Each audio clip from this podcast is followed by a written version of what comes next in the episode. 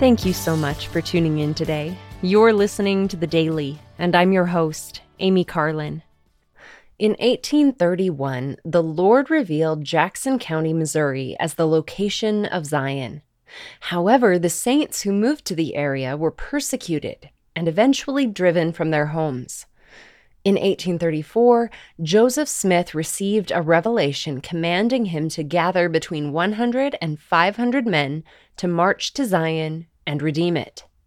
This camp, known initially as the Camp of Israel and now called Zion's Camp, expected to join with the state militia to restore the Missouri Saints to the land that they legally owned. The camp expected to stay and protect the Saints from being driven out again. Joseph gathered just over 200 men with the intent of redeeming Zion, but the situation didn't play out as they expected. After a long, arduous march, the Missouri governor chose not to call out the state militia.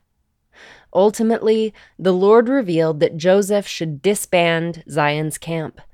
Before it was fully disbanded, cholera broke out, and some of the men died. Others were angry that they had never had the opportunity to fight. To some, it seemed like the Lord's promises were going unfulfilled. They had at times lacked food and water along the way, and many developed blistered, bleeding feet. There were those in the company who complained bitterly on the journey, and this only added to the discomfort of the others. However, most of the members of Zion's camp did not see the expedition as a failure, but they saw it as a privilege. They were able to travel with the Lord's prophet and learn from him. They saw God's hand in the journey, and many from Zion's camp later became church leaders in the Quorum of the Twelve or the Seventies. Brigham Young said that they obtained all they went for on the journey, declaring that he would not exchange the experience for great wealth. Elder David A. Bednar explained that we can learn two important lessons from Brigham Young's answer. One, the lesson of testing, sifting, and preparing, and two, the lesson of observing, learning from, and following the brethren.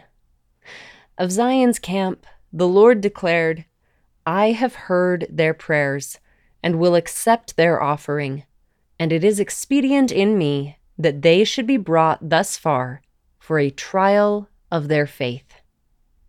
We can learn from this experience. As Elder Bednar taught, at some point in each of our lives, we will be invited to march in our own Zion's camp. The timing of the invitations will vary, and the particular obstacles we may encounter on the journey will be different. But our ongoing and consistent response to this inevitable call ultimately will provide the answer to the question Who's on the Lord's side? Like Zion's camp, we will each be tested, sifted, and prepared as we face the refining fires in our own lives.